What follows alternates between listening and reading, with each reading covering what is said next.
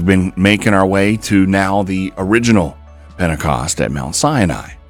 So you have pictures because we're trying to understand, and I think we should always try to make this our goal is that we encounter Jesus in- Yes. in, the feast. That's why they were there, that they could see and encounter him even from a long distance, thousands of years ahead of time. And uh, the first Pentecost is definitely one of those. It was at Mount Sinai, and it's uh, probably the best ancient picture of what Pentecost is. So let's go back on the first Pentecost. Signs and wonders accompanied the giving of the Torah at Mount Sinai. There was smoke, there was fire, and clouds on the mountain. The mountain trembled, and the blast of a shofar sounded louder and louder, and it was a bit terrifying for them. The voice of God was audibly heard by the entire nation. Hmm. All right, so what do we have present? Just like the vision Jacob had at Bethel of a ladder or tower, you have a mountain with God at the top, and he's ready to release blessing over everyone. So that's kind of one of those ziggurats, but it's God's. It's a mountain, but it's kind of same shape. You also have two really amazing themes happening. One we've already seen, languages, and the other is new, and it's fire. Hmm. According to the Midrash, which is a Jewish commentary interpretation of scripture back in the day, the giving of the Torah at Mount Sinai was accompanied by several wonders. Number one, flames of fire, which came to each individual at Sinai. And here's the quote from that. On the occasion of the giving of the Torah, children of Israel not only heard Jehovah's voice, but actually saw the sound waves as they emerged from Jehovah's mouth.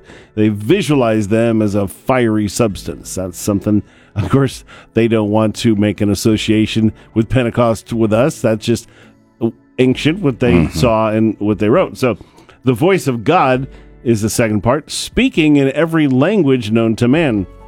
Now, in rabbinic lore, there's like 70 mother languages, and as I mentioned, it's about the number that of nations that come right after Babel, and the scattering happens. And if you and the the lineages that come from each of those that follow from Noah, Exodus 20:18 says, "And all the people witnessed the thunderings."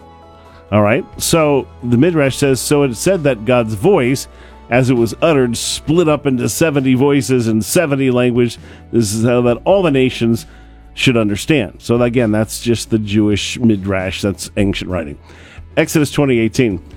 And I'm going to give you the a better uh, would you say translation interpretation of the words when the people saw the thunder and lightning and heard the th- trumpet and saw the mountain in smoke they trembled with fear so in hebrew the thunder and lightnings in this passage literally reads voices and torches or fires or lights mm. are those two words that we get as thunder and lightning. So theologians believe voices was translated as thunders in english because voices are normally heard rather than seen right?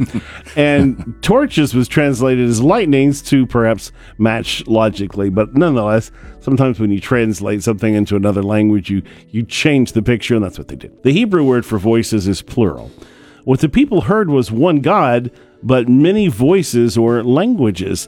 This means that everyone heard the giving of the law of the Torah in a way that they could understand it in the language that they spoke, even though they were uh, what the Exodus 12 calls a mixed multitude. So remember, they all came out of Egypt, but some were Egyptians. They Right. they didn't speak Hebrew. They spoke, uh, and some were, of course, probably had come to Egypt and so had possibly spoke another language. So in Acts 2 1 through 4, we have when the day of Pentecost came, they were all together in one place. Suddenly, the sound like the blowing of a violent wind, a bit like the shofar on the mountain, came from heaven and filled the whole house where they were sit- uh, sitting they saw what seemed to be tongues of fire that separated and came to rest on each of them. All right, so you got a large fire of some sort coming down from heaven and then divided and covered each one of them.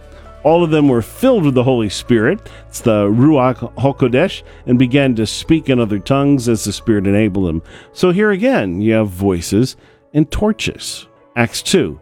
Now there were staying in Jerusalem God fearing Jews from every nation under heaven. When they heard this sound, obviously it was uh, alarming. A crowd came together in bewilderment because each one heard their own language being spoken. Utterly amazed, they ask, Aren't these all of these who are speaking Galileans? then how is it that each one of those hears them in our native language? Now, just as a side note, that's an important verse. The Bible says the people heard in their language. It doesn't say that they spoke in that language. Right. Just like at Sinai, everyone heard in their language as God spoke. The disciples and followers of Jesus were all aware of the giving of the Torah at Shavuot originally at Sinai. They knew the story of the words of fire resting on each individual at Shavuot.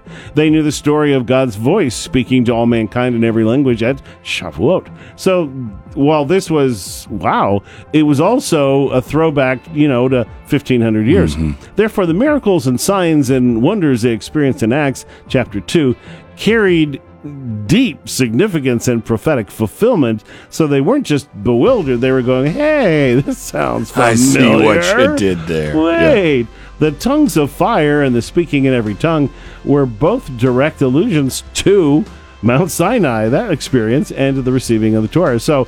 This actually, while they did say, "Are these guys drunk? What in the world's going on?" They did get the picture.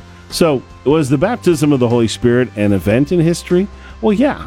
Has it continued to happen even to our current day? Well, yeah. Is it a one time occurrence or a constant refilling? Well, more is always available. it's the best news ever. In a very practical sense, we count down the 50 days to Pentecost because 2,000 years ago was not a one time experience for the disciples, but rather the first experience of a constant refilling of the Spirit. As we arrive at Pentecost for Sunday, let's seek together to encounter the baptism of the Holy Spirit for those who never have and ask for even more of that wonderful manifest presence of Jesus for those who have encountered the baptism but are still longing for more of his touch.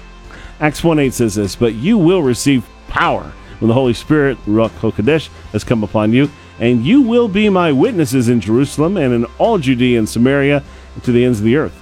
So, let me just say if your particular church tradition or upbringing has left you confused or even hesitant about the possibilities of such encounters and experiences in our days, listen to Jesus describe what the average Christian life would look like. And he said this just before he ascended. And these signs will follow those who believe. In my name, they'll cast out demons. They will speak with new tongues. All right. They will take up serpents. Now, that's not an invitation or encouragement to handle snakes in any Or to test anything, right? That's right. Not a not a not an opportunity there. And they and if they drink anything deadly, it will by no means hurt them. Likewise, not an invitation to encouragement to drink poison. They will lay hands on the sick and they will recover. Those are the words of Jesus. So if you come from a uh, somebody's taught you otherwise, you know.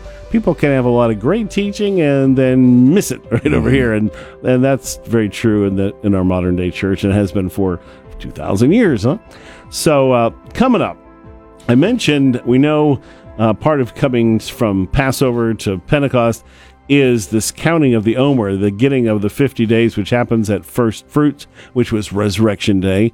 But as you may, may or may not know, that was the barley harvest. There's a second first fruits, which is Sunday Pentecost. So I'll tell you about first fruits coming up.